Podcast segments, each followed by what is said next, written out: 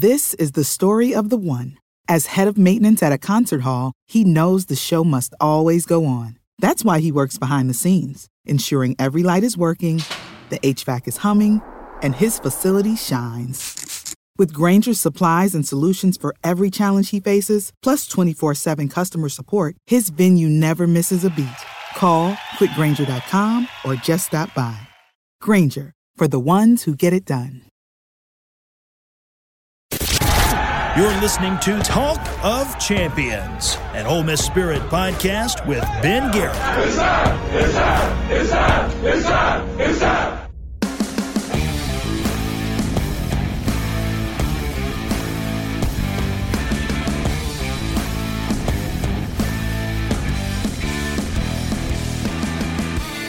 This is Talk of Champions. I'm Ben Garrett at Spirit. Ben on Twitter. He's Zach Berry at Zach_Berry. Both right for the Ole Miss Spirit, OMSpirit.com, and affiliate up on 3.com. If you haven't already subscribed, rate, review Talk of Champions in iTunes. And when you do, leave a 5-star review. It doesn't matter what you say. As long as it's 5 stars, this podcast can be found wherever you get your podcasts. Just simply search Talk of Champions. Zach, what's up, man? How you doing? Much better today. Just a little PSA for all of our listeners out there. Do not, I repeat, do not get a lobster roll at Restoration Hardware if it is a landlocked location. Probably not the best decision on my part, so I will take that L right in the face. Yesterday, I would say it's probably a good 36-hour window where I was feeling like I was on the verge of probably, I won't say dying, but man, it was rough. It was a tough scene for a while, but we're all back.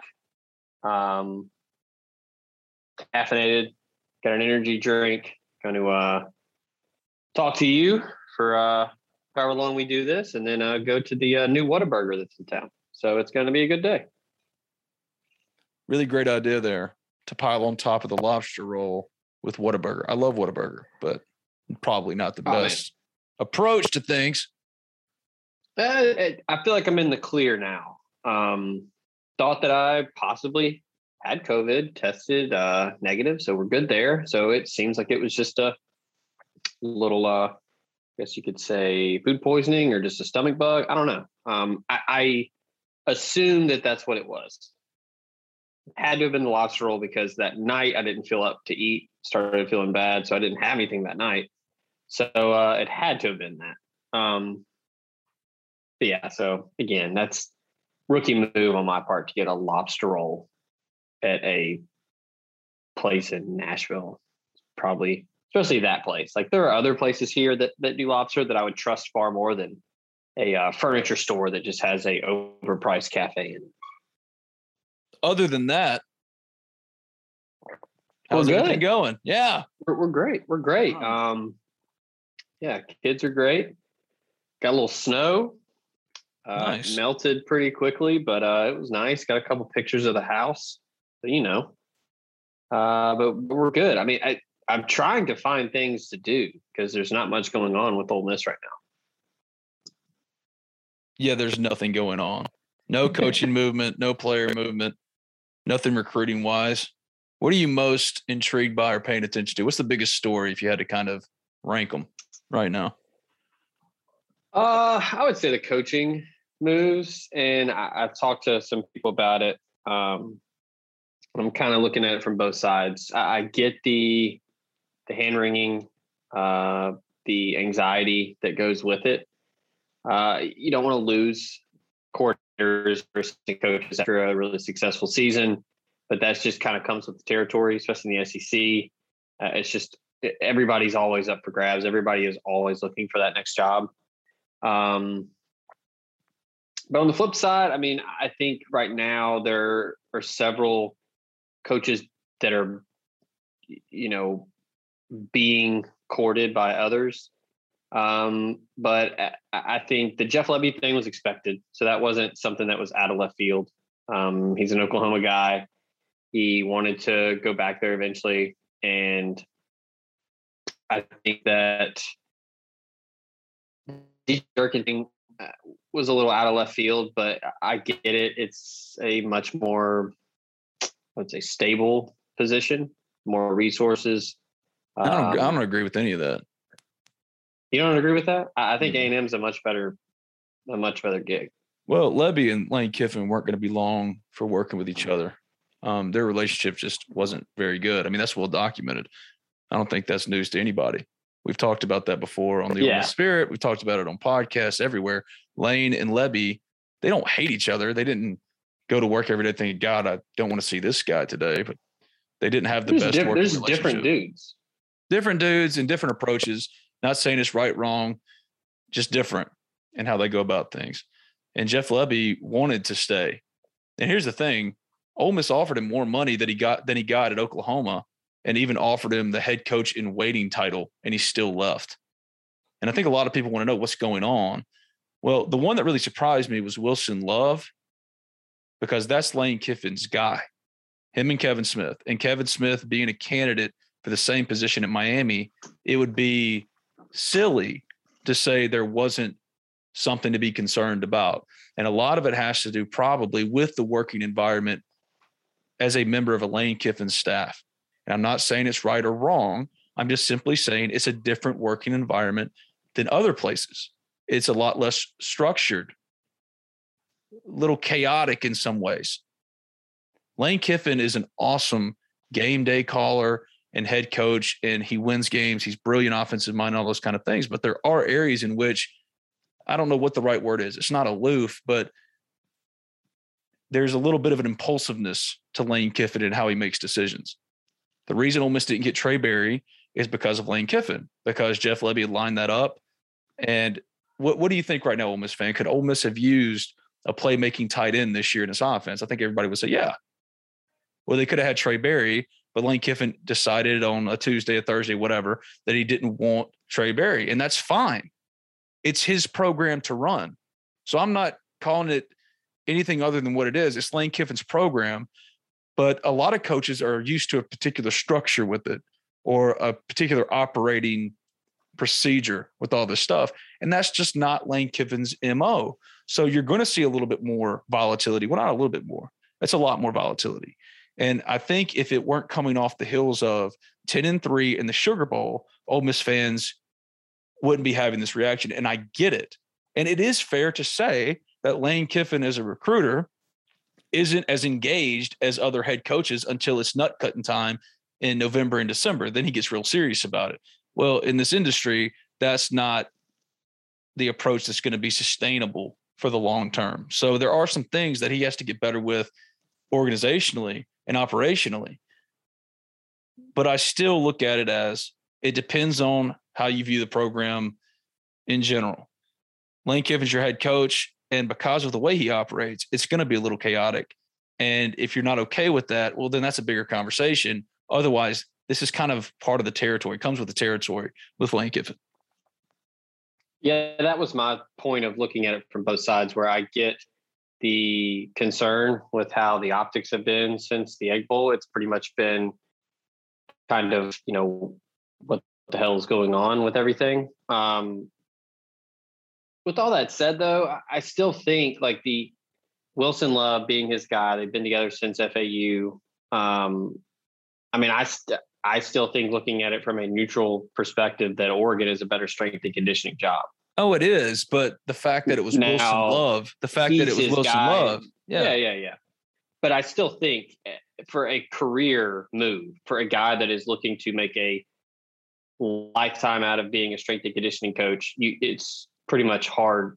You would be hard pressed to turn down Oregon.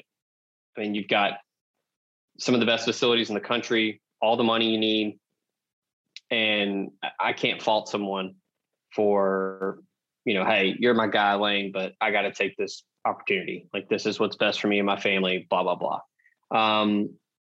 Same thing with Durkin. I mean, I still think, you know, Lane gave him a chance, took a chance on him, brought him in with all the optics surrounding his dismissal at Maryland, all that.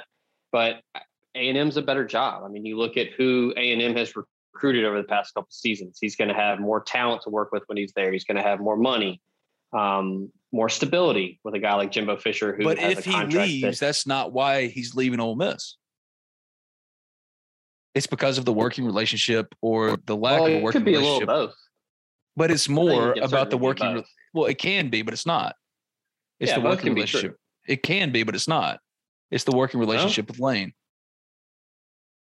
I think both can be true here, where it's working with him is difficult at times. Also, this job is pretty great and hard to pass up. Well, yeah. Now, he wouldn't leave – okay, if the job for UTSA opened up, he wouldn't leave Ole Miss for UTSA just because of the working relationship with Lane. Texas A&M does offer him the out to go to a good job, good money. But this isn't supposed to happen right now. And that's where Ole Miss fans are upset or whatever they are, however you want to describe it. And I get that completely.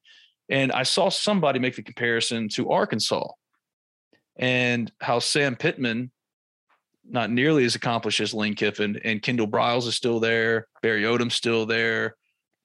You're not seeing this kind of roster or coaching staff upheaval like you're seeing at Ole Miss, and that's perfectly fair. But again, I'm not saying that it's right or wrong. It's just Lane Kiffin's operating MO, and that's okay. He wins games. He won 10 games. And until that changes, I think the hand-wringing is a little over the top. Because when you signed up for Lane Kiffin, you signed up for a mercenary. When Ole Miss hired Lane Kiffin, it was completely irrelevant. Nationally, nobody was paying attention. Recruiting was just blah. There was no real momentum with this program. The only person you could have hired to give you that instant shot of all those things was Lane Kiffin, and that's what Ole Miss did.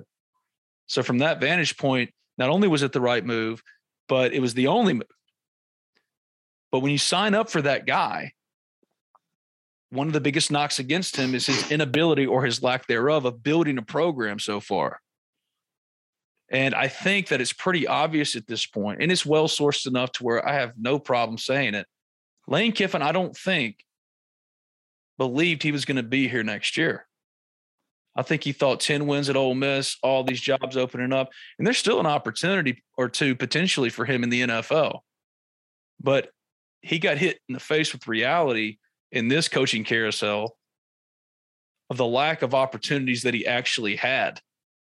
LSU never really paid attention to him. Florida never really paid attention to him. Miami kind of, and he would have taken Miami probably, but they were laser focused on Mario Cristobal, and had Miami not hired Mario Cristobal, the likelihood is they would have just retained Manny Diaz and gone into the season like USC did with Clay Helton and then fired him in September, October. And maybe then they re-engage with Mario Cristobal one more time. He tells them no, pivot to Lane Kiffin, and Lane probably takes the job. But there are going to be some opportunities potentially for him in the NFL. If Cliff Kingsbury can work, then you look at Lane Kiffin and how he does the whole pro mindset thing. And there are going to be some NFL teams that maybe want to take that chance because Lane Kiffin does make a lot of sense. The Vikings make a lot of sense. The Jaguars make a lot of sense. So I don't think he thought he was going to be here. And I don't think it's bad to say that either. Why is it bad to say that? Just acknowledge the reality of it. But that's all a part of what comes with the Lane Kiffin experience.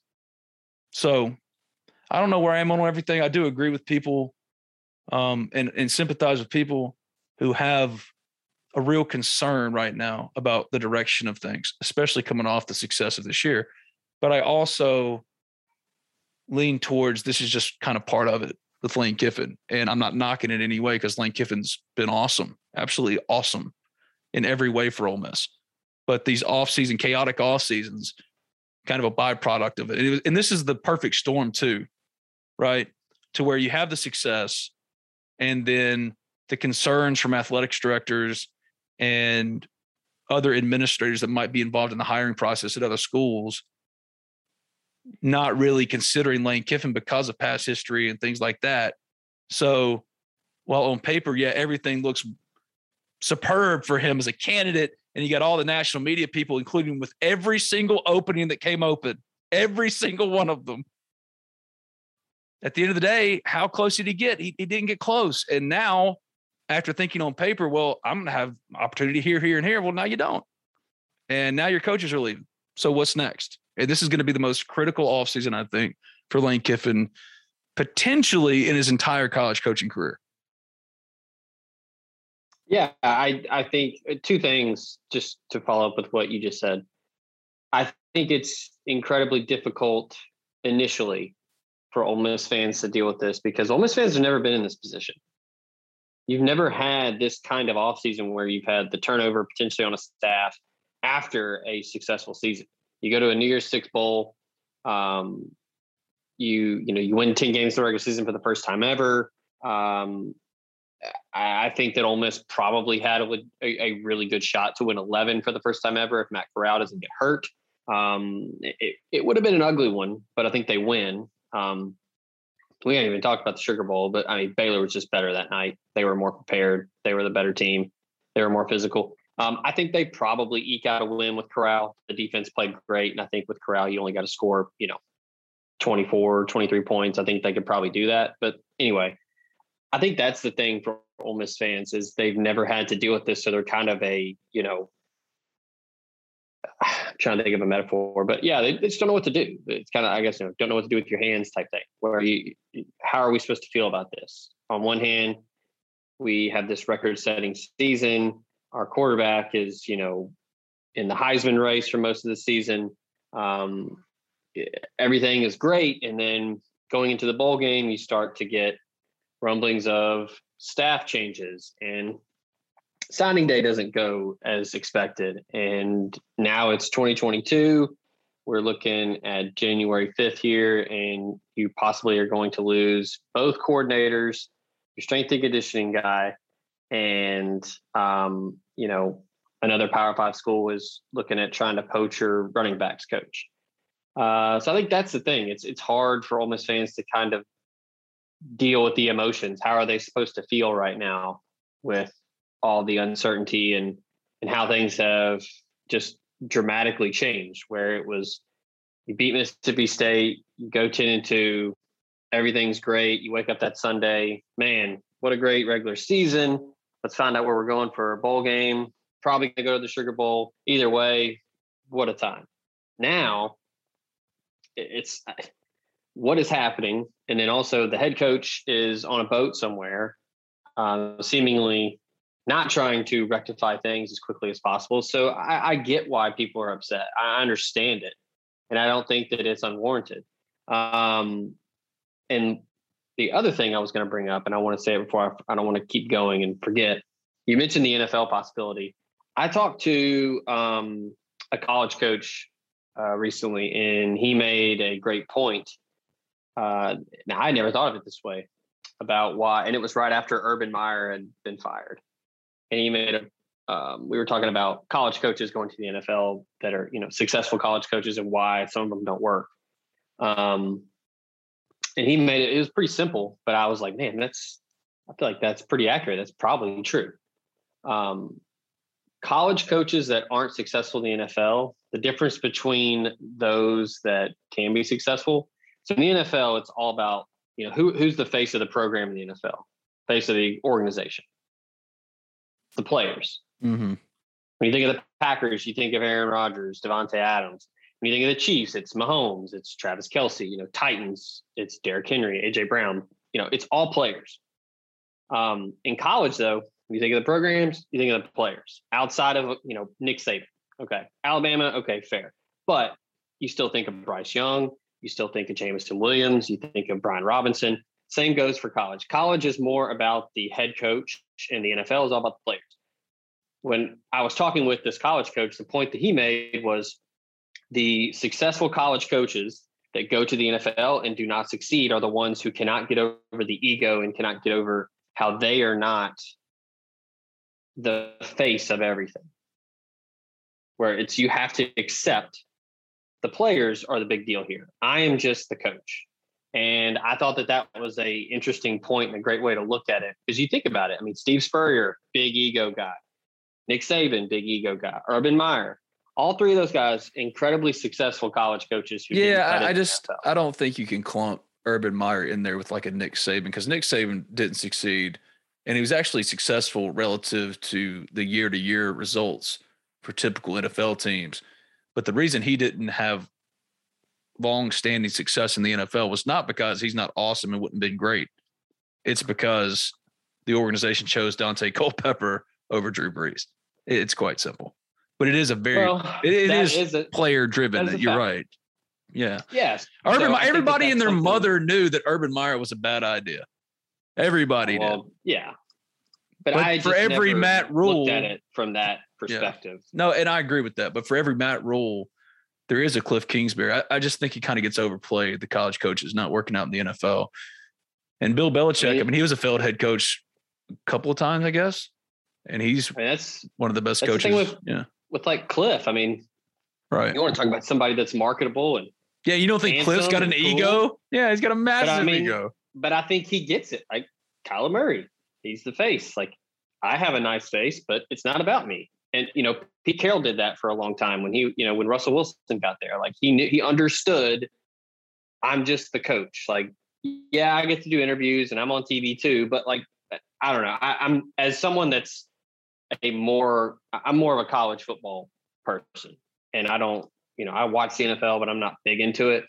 That was and coming from a college coach that's been around the game for a long time, that was a very interesting way to look at things. And I was like, okay, like it's just so easy though to point out Steve Spurrier and Urban Meyer and Nick Saban, and then not point out Cliff Kingsbury and Pete Carroll, on. And Matt Rule, book's still out on that one. Yeah, I mean, we'll see. I mean, they're not great this year, but no, he's not. It's interesting with where Ole Miss is right now. What we've been telling people as far as the player stuff is concerned, and the kids getting in the portal, and I've talked about Snoop and Jerrion both being gone for months. I feel like, and even having said that, and you feel like you got to repeat yourself over and over on message boards, wherever, podcasts, just so it won't be new information when it actually does happen. And it's happening. And the reason why I said, I think a week ago, or wrote on the message board on the Ole Miss Spirit, OMSpirit.com, and affiliateofon3.com, that Snoop and Chance, there was optimism growing for both of them to return next year, was because Ole Miss had worked out, I was told, NIL deals with both of them. But then Chuck follows up a couple of days later and says, or Post reports, that even with the NIL deal, Snoop is still leaning towards leaving. And then you wonder then as a fan, well, what the hell happened? Well, what happened was probably usage with Snoop Connor, from best I understand it. Usage. And remember, at the start of the year, what was he? Fourth on the depth chart. Now, passing the eye test is different than the actual statistics themselves. So Ole Miss fans watch the games and say, well, Snoop's the best running back on the roster. Well, the stats don't really back that up. I agree, because I'm just like you. When I watched it, I go, wow, that guy pops compared to other guys. But statistically, it's not really the case. Having said that, Snoop would be a big loss because Jerrion's gone. And Zach Evans, can he get academically eligible? If he gets academically eligible, assuming that Ole Miss does land him with or without Kevin Smith, and Ole Miss is the prohibitive favorite to land him if he does transfer from TCU, because he can still go back. That one's not really a loss because, yes, Snoop, you love Snoop, and Snoop's awesome. He's a great player, and you love to have him back. But Zach Evans and Henry Parrish and Bullock, who was ahead of Snoop as the year started, that's still a good place to start. Or Wilson Love leaving. Nick Savage is a better strength and conditioning coach than Wilson Love. And that is not knocking Wilson Love. I have the utmost respect for that guy and think the world of that guy. Great dude, great strength and conditioning coach. But Nick Savage is more accomplished as a strength and conditioning coach than Wilson Love. But there's been more bad news compounded on bad news, or what can be construed as bad news, than good news. So for every Jaron Willis and every Nick Savage, Kevin Smith interviewing at Miami, Chris Partridge is a candidate for the defensive coordinator job at Rutgers, and you take Marquise Watson with them. Matt Lindsay, widely expected to be gone at the end of the year. I mean, his role had been greatly diminished from September until the end of the year, to where he was effectively just the clipboard holder on Saturdays for Lane Kiffin. From a recruiting operations standpoint, it was Alex Collins and Mason Beal and a few others. Matt Lindsay's loss, that was expected. But once you start to put it all together, it looks like an avalanche. And I think that the real concern, and it's valid, is that you're losing coordinators to lateral moves. Whether you think Oklahoma is a lateral move or not, Texas A&M is a lateral move or not, if you aspire to be a program is on a level playing field with those programs, you can't lose your successful coordinators to lateral positions. You would hope that they would get hired and improved upon in their position or standing, like Jeff Lebby goes and becomes a head coach somewhere. Instead, he leaves money on the table and the head coach in waiting title to go to Oklahoma. It's his alma mater, sure, but let's be honest here. the pull of going back home. This is not Matt Luke. This is not one of those things where, oh, I got to get back to so-and-so because that's the dream job. Jeff Lebby wanted to say, why did he leave? Because he and Lane didn't have a great working relationship. And DJ and Lane don't have the best working relationship. All things equal, if they did have a good working relationship, both of those guys would stay. But that's not a knock on Lane, because Lane just won 10 games, and this is kind of what comes with the territory with Lane Kiffin. As much as you try to warn people and tell people of what could come, and how many times we said you got to pay attention to transfer portal, how you watch recruiting has got to be completely different. Understanding that Ole Miss is going to lose a lot of players to the portal. Who's been a surprise so far? Snoop would kind of be a surprise, but we've been saying Ole Miss expects to lose Snoop and Ely. Where are they going to go, Ben? Where are they going to go? Well, Jerion's going to go pro. Yeah, he's going to go pro. Well, he's going pro. Snoop is going to transfer out. Why would he transfer? He'd have more opportunity. Well, usage. It's part of that. And they have to get back down to the 85 hard cap now. They have to get down to that number. So Bryce Ramsey, he might be. Bryce Ramsey would probably be considered a surprise as well. But Bryce Ramsey wasn't playing at all at the end of the year, and these kids have opportunities. So once you put it all together, it looks like an avalanche. I don't think it's an avalanche, but I do completely agree that it is not normal to lose both coordinators after a year like this. And for anybody to just say, oh, it's part of it, he's going back to his alma mater, that's just not true. I mean, if you want to look at the Ole Miss situation for what it is, let's just call it what it is. As good as Lane is and as awesome as Lane is, and I wish Lane would be the head coach of Ole Miss football forever. As much as I could say all those things, whether you believe it or not, he's not the easiest guy to work for because he completely walks to the beat of his own drum. He's independent of everybody else. His program is his program. He's going to do what he wants to do. I mean, just think about some of the stuff he's done, like firing Randy Clements after spring football. Might as well take a knife and put it in the back of Jeff Lebby. But Jeff Lebby's his offensive coordinator. He's Lane Kiffin's offensive coordinator. So if you're an Ole Miss fan, of course you sympathize with Lane Kiffin. Do you either trust Lane Kiffin or you don't? Because that's what you signed up for. And a little bit of chaos, a little bit of offseason upheaval is part of it. Now, I didn't think there'd be this much as far as staff turnover, but we knew there'd be staff turnover. Going to jump right back to Zach Berry in this edition of Talk of Champions after Zach tells you briefly about a couple of sponsors of Talk of Champions. This podcast is brought to you by Lamar Yard, Oxford's indoor-outdoor restaurant, bar, and entertainment space on South Lamar in Oxford. 10,000 square feet of indoor space and 3/4 of an acre of outdoor space, complete with a full stage, indoor and outdoor projectors, 3 bars, a children's playground, and parking on site for you to come and enjoy all of their open fire barbecue and the fixings that come with it. And now you can contact Lamar Yard and ask them about their catering and private event rental options, perfect for that next big celebration and or the Grove party in the fall, or if you want to inquire about doing some catering in the spring for Ole Miss baseball. They are your quintessential family and pet-friendly venue, and they look forward to hosting you soon. Check them out at LamarYard.com. Football season is back at Ole Miss. As we all know, we are rolling in to the end of the 2021 season. And if you want a place for clever dishes and captivating cocktails, look no further than Solal in South Lamar. Chef Erica and her committed team of food and beverage enthusiasts are bringing top-notch cuisine and libations to you 6 days a week. Whether it's happy hour 3 to 6, fresh squeeze margaritas, ramen, 2-for-1 Moscow mules, all of that and more. The best and brightest in-house or via curbside pickup. Check them out, solaoxford.com, or call them at 662-238-3500 and place your order today. The show also brought to you by Memphis restaurateur Kelly English and his restaurant group in Memphis, Tennessee. The renowned chef and his team are offering nationwide shipping and virtual cooking classes with Cooking with Kelly. You can learn more about the nationwide shipping at irisetc.com, and you can also book a virtual cooking class online at table22.com/iris. Kelly English Restaurant Group in Memphis, Second Line Restaurant Iris, and the Magnolia House down on the coast in Biloxi. The show is also brought to you by Cherokee Valley Golf Course in Olive Branch, Mississippi. Get on over, see Cody Allen and the rest of the crew take on their challenge of the wide plush Zoysia fairways and large championship Bermuda greens. They've got 2 putting greens to hone in your game with the flat stick, a driving range, and a chipping green to tighten up that short game.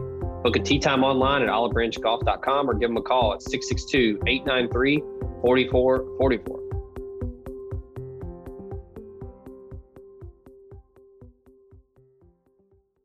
The signs of summer are here. Freshly mowed grass, days in the water at the ballpark, and all the rest on the golf course. Well, that's how we do it over here at Oxford and Ole Miss anyway. and PXG Golf Apparel is here to make sure you're locked and loaded for round after round at University Course or Oxford Country Club. PXG has taken its mission to create the most high-quality, high-performance golf clubs in the game to their new line of apparel as well. With PXG Apparel, there's something for everyone, from pants, polos, and sweaters to hats, joggers, and skirts. You'll usually find me with a hat on my head, and PXG has nailed the fitted breathable, and my navy goes with pretty much anything. So don't wait another second. Elevate your style game on and off the course with the PXG Spring Summer 2024 collection. Head over to pxg.com/TOC and use promo code TOC for Talk of Champions at checkout to save 10% on all apparel. That's pxg.com/TOC, code TOC for Talk of Champions to save 10% on apparel. PXG, a proud sponsor of the Talk of Champions podcast network. The future is a hefty responsibility and not one that we take lightly. But then taking things lightly has never been what Hefty is about. That's why we've created the Hefty Renew program that turns hard to recycle plastics into valuable resources like park benches and building materials. To participate, simply fill up an orange Hefty Renew bag with accepted items, tie it up, and drop it in with your regular recycling. That's it. It's that easy. It's time to rethink recycling with Renew. Particular valued resources may vary by geography. More info available at heftyrenew.com. One thing I don't hear a lot of people talking about is the hierarchy here of who's in charge and how Kiffin beats to his own drum. He's the head coach. Everybody kind of has to deal with it or, you know, go somewhere else. Fair. But Kiffin's boss is Keith Carter. How long before Keith Carter decides enough is enough and has a sit down where it's like, all right, man, I get it. Let me answer your question with this question, then. Can Keith Carter really say that he's in a position to do that? Really? Yes, that's his coach. It's his hire. He's the boss. But once you sign up for the Lane Kiffin experience, you're signed up. There's nothing he could do. You could be really upset with losing all these guys and talking this, that, and the other. But Lane Kiffin is Ole Miss football. Lane Kiffin is Ole Miss football. And whether Keith likes it or not, he's tied to Lane Kiffin. He has to give the guy what he wants. There's nothing he can do. So you could sit him down and say, what's going on here? And Lane's just going to do what Lane does. He's going to say, well, he wanted to go to his alma mater and this, that, and the other. What is that going to accomplish? There's nothing that Keith can really say to this guy. Lane runs this ship. He captains this ship. And yes, athletics directors are the bosses of their head coaches. But Ole Miss is unique in a lot of different ways right now. And one of those is Lane Kiffin isn't really answering to much of anybody. Yes, Keith holds the keys and he's the boss. And at the end of the day, last word goes through Keith. But Lane's got a lot of control, unprecedented control over everything involving his program that he wouldn't get anywhere else. That was one of the things that kind of stuck out to me. When we knew that he was pursuing other opportunities, we reported as much.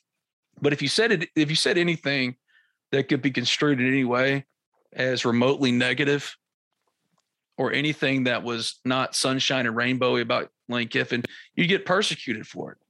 You'd get destroyed for it. People would say, oh, you're just this, that, whatever, which is completely understandable. But what it does do, it prevents you from really going out on that ledge all that often.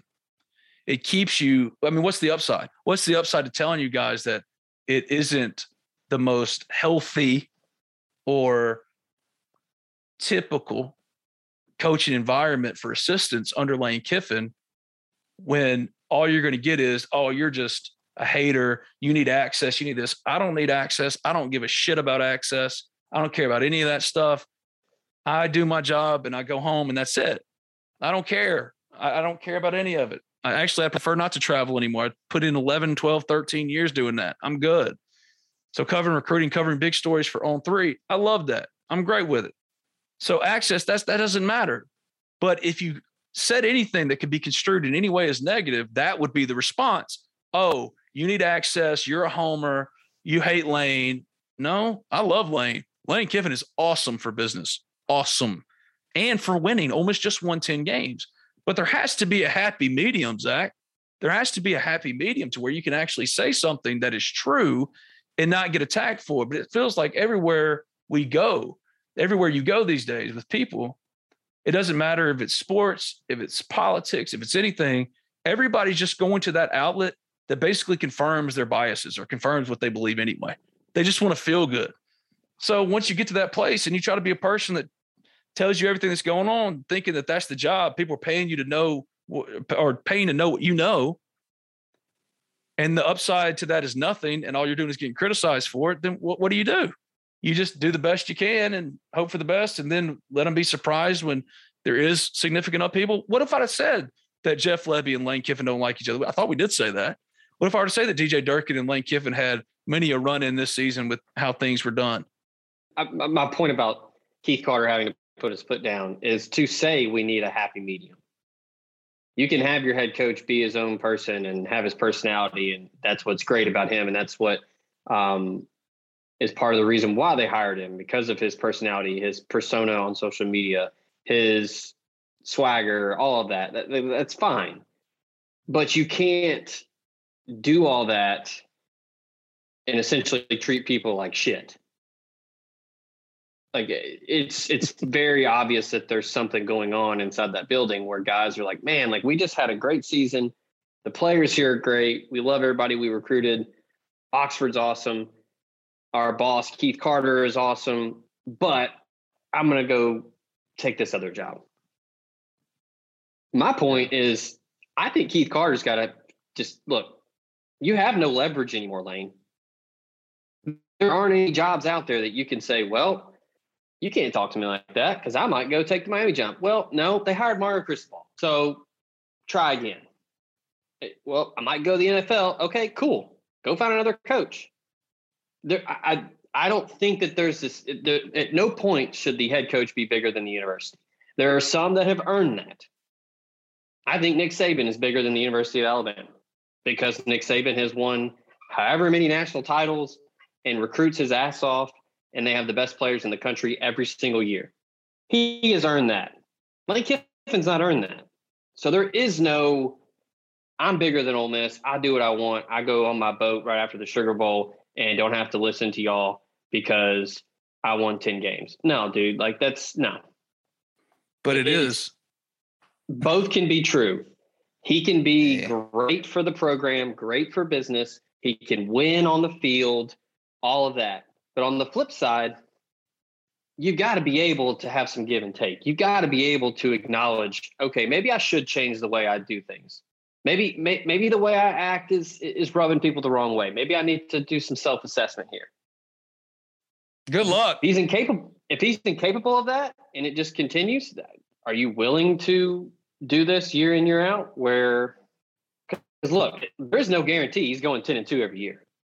Because obviously, if you ask people, well, you know, are you cool with winning 10 games every year and still having this staff? Well, of course. Nobody's going to give a shit. You're going to take 10 wins every year and, well, we got to go hire some more people to go, 10-2.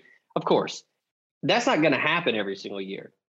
The schedule early works out in Ole Miss's favor next season. After that, the second half of the season is tough. What's next year going to look like? There is no Matt Corral to save you on offense. You're going to lose some big time pieces on defense. Sam Williams is gone. Mark Robinson declared for the NFL. I don't know what Chance Campbell and Jake Springer are going to do, but those two dudes were extremely important to your defense. You're going to have to replace a lot, and your coordinator's gone. Now, maybe they promote Chris Partridge. He's been in that building. He's been in those meetings. I think he knows about the 326 leader in the clubhouse. Because if you don't, he's got all the opportunities. He's got three or four opportunities right now, one of which is Rutgers' defensive coordinator and taking Marquise Watson with them. So if you don't promote him, you're probably losing him too. That. And even if you do promise to promote him, he's got other opportunities. You're going to have to really pay him. It's not just simple as, I'll just give it to Chris Partridge. Well, because he's going to be the sole DC. Well, yeah, but what I'm saying is it's not as simple as saying, well, just give it to Chris, because Chris has options. He has leverage. So this is going to have to be a real negotiation to keep him too. Yeah. No, I'm saying like a legitimate sole title, more money, basic boilerplate stuff that you do in the SEC. Don't you have to keep him? I think you do. And, you know, I know people hate promoting from within. And I think most of that is because people love searches and love the rush of looking for a new coach. I think Ole Miss fans are kind of over searches right now. Maybe they are. I love it. I love vetting candidates and looking at people. But Partridge makes a ton of sense. And he, like I said, it's past time to get Marquise Watson on the field. Yeah, so he can get on the road and recruit. I mean, it's probably one of your best recruiters, and he can't even be on the road. Yeah. Well, he was on the road once Jeff Lebby was ticketed for Oklahoma, but as far as full time, he needs to be on the road at all times. At all times, he's probably at worst their third best recruiter. At worst, yeah, I'd probably say Partridge, Randall Joyner, Marquise Watson, Lane Kiffin up there somewhere because he cares. If he's personally recruiting someone like Davis and Nick Benosin, it matters. You got to get Marquise Watson on the field somehow. The only way to do that is to promote Chris. And then I guess, and that's something I've heard, is promote Chris, give him the full-time DC title, move Randall Joyner to linebackers coach, which I don't know how I feel about that because the defensive line was really good this year. But it is his former position. And Marquise Watson is the defensive line coach, and Marquise is the one that coached Ole Miss's defensive line in the Outback Bowl. Yeah, that's true. I mean, you know, obviously Joyner played linebacker at SMU, so it makes a ton of sense. And the bottom line is, if you don't give it to Chris, he's probably going to be gone too. Probably. Yeah, and look, that's the thing is you got to keep those three guys on staff because Randall Joyner has – one, he's a phenomenal coach. I think he's a great guy for the building from all accounts in Oxford and just from talking to different national analysts and different high school coaches. People love that guy. He's got a ton of ties in Texas. But then him, Watson, and Partridge are incredibly important for that defense and the future of the program as far as recruiting goes. So those are probably the three most important guys that you need to keep right now because Durkin's going to A&M. You've already lost Love, who's not a recruiter, but he's a staff guy. And then Levy's gone too. So, I mean, it's something like, you know, you bring in Charlie Weiss Jr. I don't hate the hire. I didn't think it was flashy or the one that I would have made, but he's a continuity guy. There's a comfortability there. He's worked with Lane, but he's not known as a great recruiter. Now, he hasn't really been asked to do a ton of recruiting because when he was at FAU, they dealt with a lot of transfers. Kiffin would recruit the quarterbacks. And then at USF, I mean, let's be real, that's a terrible program. They're really bad, so it's hard to recruit there. But you need as many recruiters as you can get.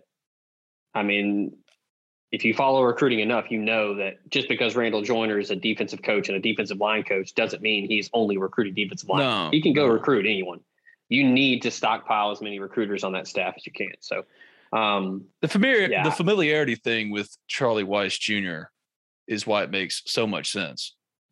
Not to pile on here, but Katie Basin, who was the director of player development, she's left for FIU and she handled academic schedules, meals, a lot of the off the field stuff.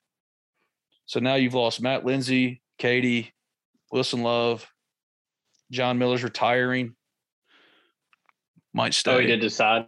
Yeah, I don't know. It was a done deal in the fall, but there's been a little bit of teetering or hesitancy, or maybe a little bit of backtracking, considering at least staying on. It's just a lot of upheaval. It's not just on the field staff; it's off the field too. But if you look at what he's done, Nick Savage is a great hire. That's a great hire. Charlie Weiss Jr. It's fine. I get it from a familiarity standpoint. Makes a lot of sense. Look, it's a wait and see hire for me. Yeah. He did some really nice things at FAU. Everybody speaks highly of him. Matt Zenitz, the On3 national reporter, I talked to him. He said that Nick Saban and everyone in that building when he was at Alabama think that he's got the brightest future in the industry. That's a little strong. That's what they said. They said he was an incredibly bright young man. Well, Lane sees a lot of himself in Charlie Weiss Jr. too. I think that's part of it. Super young. That was part of the post that I did where there was an interview where that's what he said that, you know, Pete Carroll took a chance on him when he was super young, and that's kind of what he's doing here. So it's wait and see. Is he going to work? Who knows? But yeah, I mean, I think it made a ton of sense because he's worked with him before, and he knows that working relationship as far as calling plays and getting the offense prepared. They've done it before. So, and that's probably some of the issues that he and Lebby had, where maybe they were both a little too hands-on, and Kiffin wanted to do things his way, Lebby wanted to do it another way. But I mean, how's that fair? Lane Kiffin said he's my offensive coordinator, he's going to call plays. And now it's a collaborative effort. Head coaches say a lot of things, Ben. They do. So the Charlie Weiss thing, you know, they've done it before. So I'm sure coming in, Charlie Weiss knows what to expect. So, and that can't be discounted too. I think that's an important thing. Yeah, sure. I mean, I personally thought maybe Anthony Tucker would have been the route that I would have gone. He and Lane know each other from their time at Fresno State. There were some parallels with DJ Completely Durkin makes sense for him to default, though, to the guy he knows the best. Yeah, absolutely. Especially maybe this is showing some growth from Kiffin. Maybe he's starting to realize, like, man, like, things are not going well here. I need to change. Maybe well, I wouldn't say not going well. That's well, you know what I mean. Just the whole podcast we've been talking about the working environment. Maybe he's trying to reel it back in, where he's like, all right, I got a stable OC that I know I can trust and I know works well with me. That's fine. Yeah. Then maybe I don't know. Maybe Lane Kiffin doesn't care.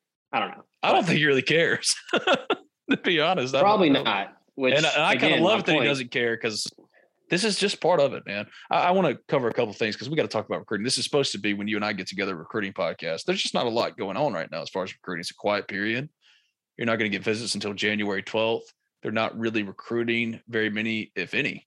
I think Matthew McCoy is a guy they really like, but there's not many, if any, high school prospects they're really targeting for February. Davidson. But that's it. Yeah. They're really focused on the transfer portal. There's not a lot of momentum right now with any quarterbacks. Cam Ward, I was told there hadn't been any real communication between Ole Miss and Cam Ward for a while now. I'm tempted to remove him from the hot list, but I don't know if I feel that strongly about it yet. I don't know what they're going to do at quarterback. Luke Altmaier, I think, is really talented, but it's not an indictment on Luke Altmaier. It's more about just getting some competition for him. Well, the only competition you got is Kincaid Dent. You need real competition. I don't know what they do. You need another scholarship. I don't even remember what I was going to talk about before that, so let's just get into recruiting here. So what's the latest for somebody that's just tuned in for this? They don't pay attention to the Spirit Recruiting Dailies. They're not really plugged into what we're talking about every single day on the message board. They don't have the time for it. They're just listening to this podcast. What's the update? I mean, honestly, it's just transfer portal watch. That's what it's been. You mentioned how they're not really recruiting a ton of high school guys for February. I think Igbenosin's probably the only one, unless there's a shocker. You mentioned Matthew McCoy, the offensive lineman from Florida. Maybe he shocks them and wants to join. They've already got a pretty big offensive line class as it is, but with the expected attrition and transfer portal, maybe they do add another. I think Igbenosin's the only one. It's somewhat breaking news. It was a little earlier, but he tested positive for COVID, so he will no longer be playing in the All-American Bowl on Saturday, which is a bummer for him because the senior season was cut short because of COVID, and now he's not going to be able to play in the All-Star game, which sucks. I feel bad for him. Still expected to pick Ole Miss. I don't know when he's going to announce it because he was planning on doing the announcement at the game. So now that he is no longer participating, I don't know if it's going to be go back home, try to set up an announcement back in New Jersey. No idea. I still think it's Ole Miss. The word is that he already sent in his letter of intent on the early signing period, and he was just wanting to announce it at the All-American game. I think it's Ole Miss who he sent the papers to. So at this juncture, he's just going to have to announce it. But yeah, transfer portal, that's pretty much it. I mean, we've been incredibly busy monitoring that. You mentioned yesterday, West Weeks, a linebacker from Virginia. Ole Miss is yet to offer, but he jumped into the portal on Monday. Pretty solid freshman year for Virginia. Ole Miss recruited him out of high school. They haven't offered yet, but LSU, South Carolina, and USC have offered him. But mostly it's just been, when is Zach Evans going to announce? I think most people believe that he is going to pick Ole Miss. He's got some academic hurdles that he needs to get over. I'm not sure the extent of them. I don't have that well sourced, or don't really feel like getting into it, because I don't feel like there's any way I would actually know any, you know, have any concrete way of knowing this is what he has to do. I think the same thing goes for Deion Smith. He's got academic hurdles. Everything looked like it was going to be all Ole Miss. Then it was, okay, he's got some classes he needs to finish up before spring. He'll take some intercession classes. No big deal. Now it's, okay, actually, he's got a bunch of stuff he needs to get done. We don't know if he transfers to Ole Miss, which has widely been the expectation since October. I've had this question too. How can so-and-so school recruit so-and-so when he's not even in the portal yet? Or how can there be some rumors about so-and-so? Because every school in America is tampering. That's part of the Wild West nature of the NIL and one-year penalty-free transfer that's been created. And until the NCAA, which is just the worst, regulates this thing, it just is what it is. That's just how it's going to be. Going to take another quick minute here to let Zach tell you about a couple more proud sponsors of Talk of Champions. Podcast brought to you by Protection Unlimited Incorporated, the Mid-South leader in commercial and residential alarm security. Wayne Lowry and his team have been serving the greater Memphis area and North Mississippi for 50-plus years and would love to get your business and or family protected today. They offer cutting-edge security for your home or business with video surveillance options, and they're monitoring 24/7, 365.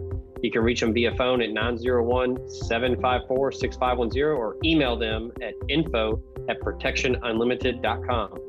Podcast also comes to you thanks to Bluff City Advisory Group, Memphis's leading team of finance professionals. They can provide advanced assistance with financial planning, pension and qualified plan support, and business and estate planning strategies. Former Ole Miss Rebel and founding partner Ben Still, along with his elite-level customer service team, make it their goal to help you meet the ongoing demands of your financial needs. Learn more about them at BluffCityAdvisory.com. Podcast brought to you by the Berry Home Team. You're ready to sell and make the most net profit from your home. Call Stacy and Rick Berry today. They will lead you through the process from property assessment, repairs, staging, and putting that sold sign in your yard. Both have earned the multi-million-dollar club member status, and they would love to assist you today in your real estate ventures. Call them 901-481-6420 or 901-461-6421. After you have talked to the Berry Home Team, you can talk to Saddle Creek Title, another proud sponsor of the show. They're the Mid-South's leader in client-focused, innovative closing solutions. Neil Hanna and his team are more than just a real estate closing firm. They are dedicated to going the distance to ensure the ease and growth of your real estate business.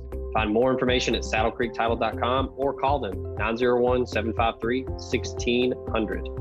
Show brought to you by Davis McFord State Farm. If you're looking for good neighbor service and surprisingly great insurance rates, look no further than Davis and his team. They are your one-stop shop in Alabama, Arkansas, Tennessee, and Mississippi for the service you deserve at the price you want. So stop looking around. Give Davis a call. He is ready to help. 901-755-6110. And get your surprisingly great rates today. Like a good neighbor, State Farm is there.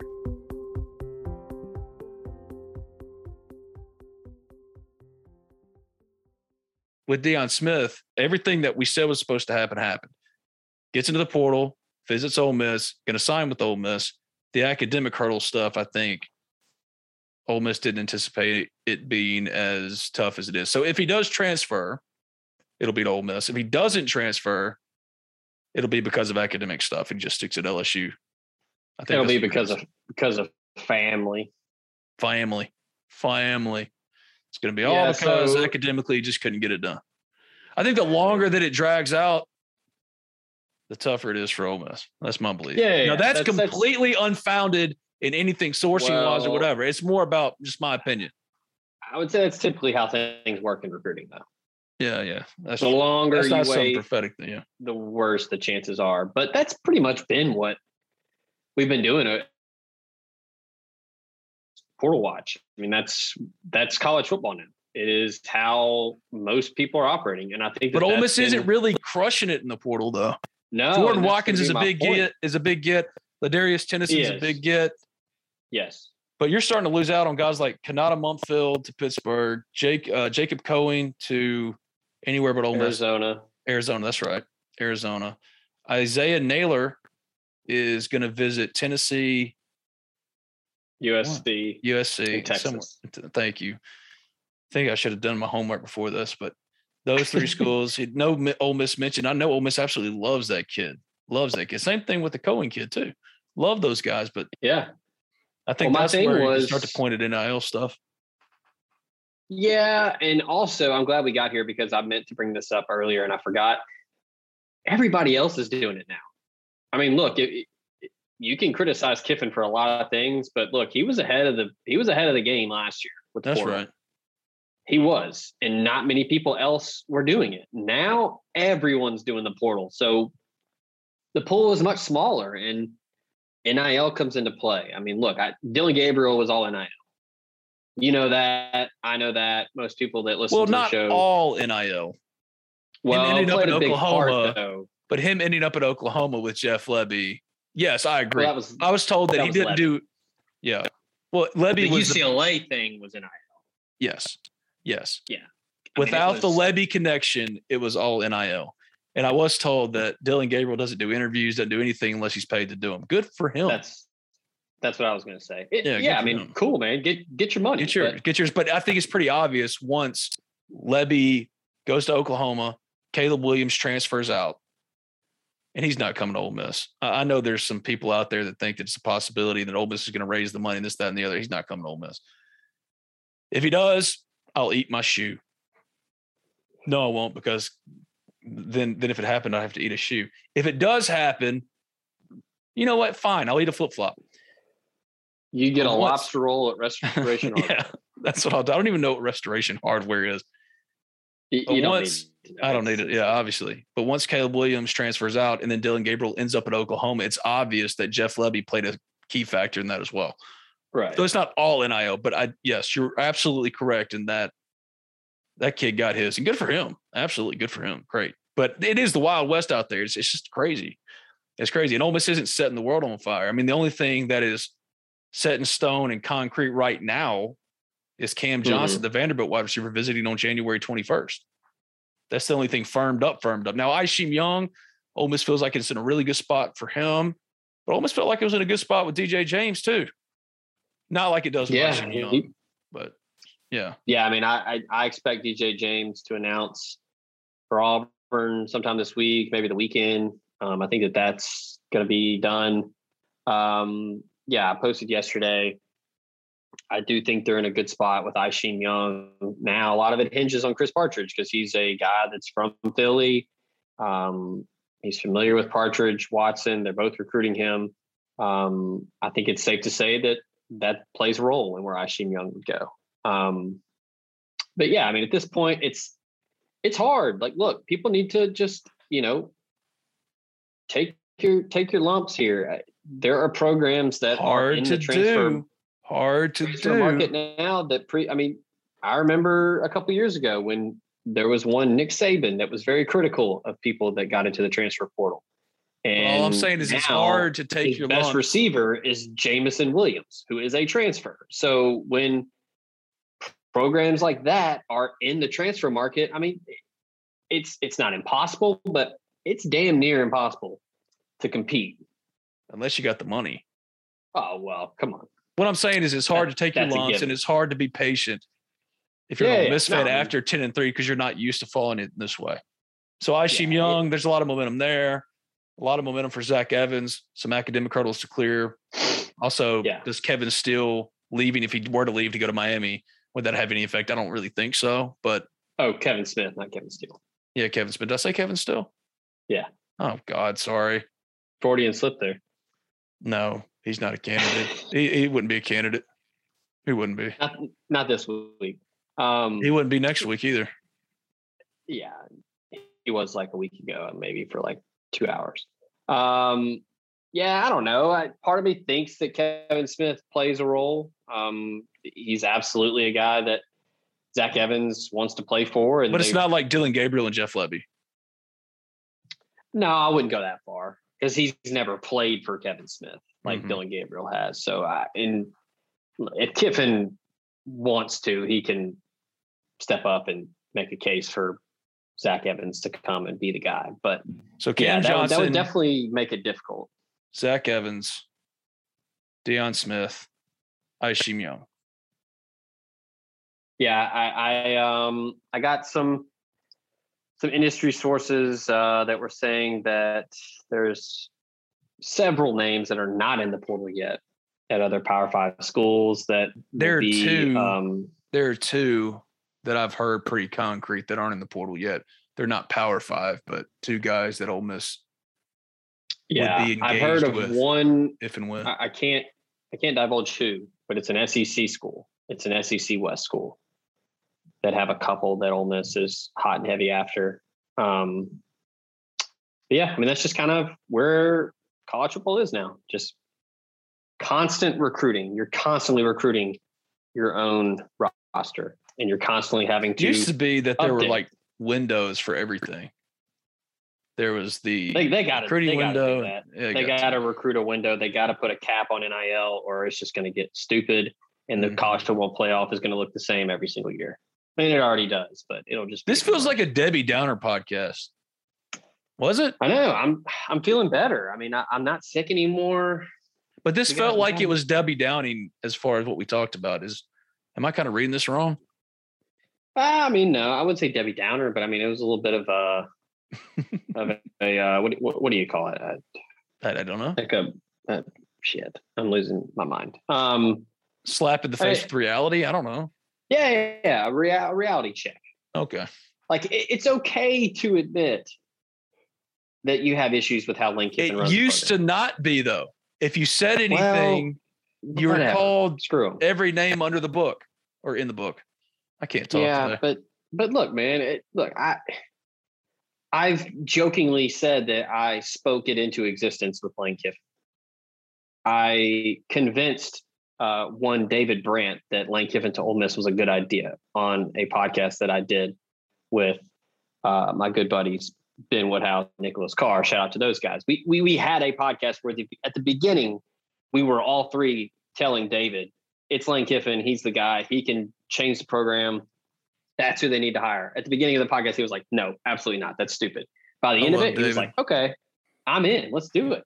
I mean, that was back in early 2018, I believe. I can't remember, but, you know, then it happens and, you know, now here we are. But both things can be true. You can be stoked and pumped to go 10-3 in year two and to, you know, all the success that you had. But you can also admit Lane Kiffin probably needs to do some, you know, probably needs to look in a little bit. And I wouldn't say soul searching. That's a little too far. That's a little dramatic. That's a little much.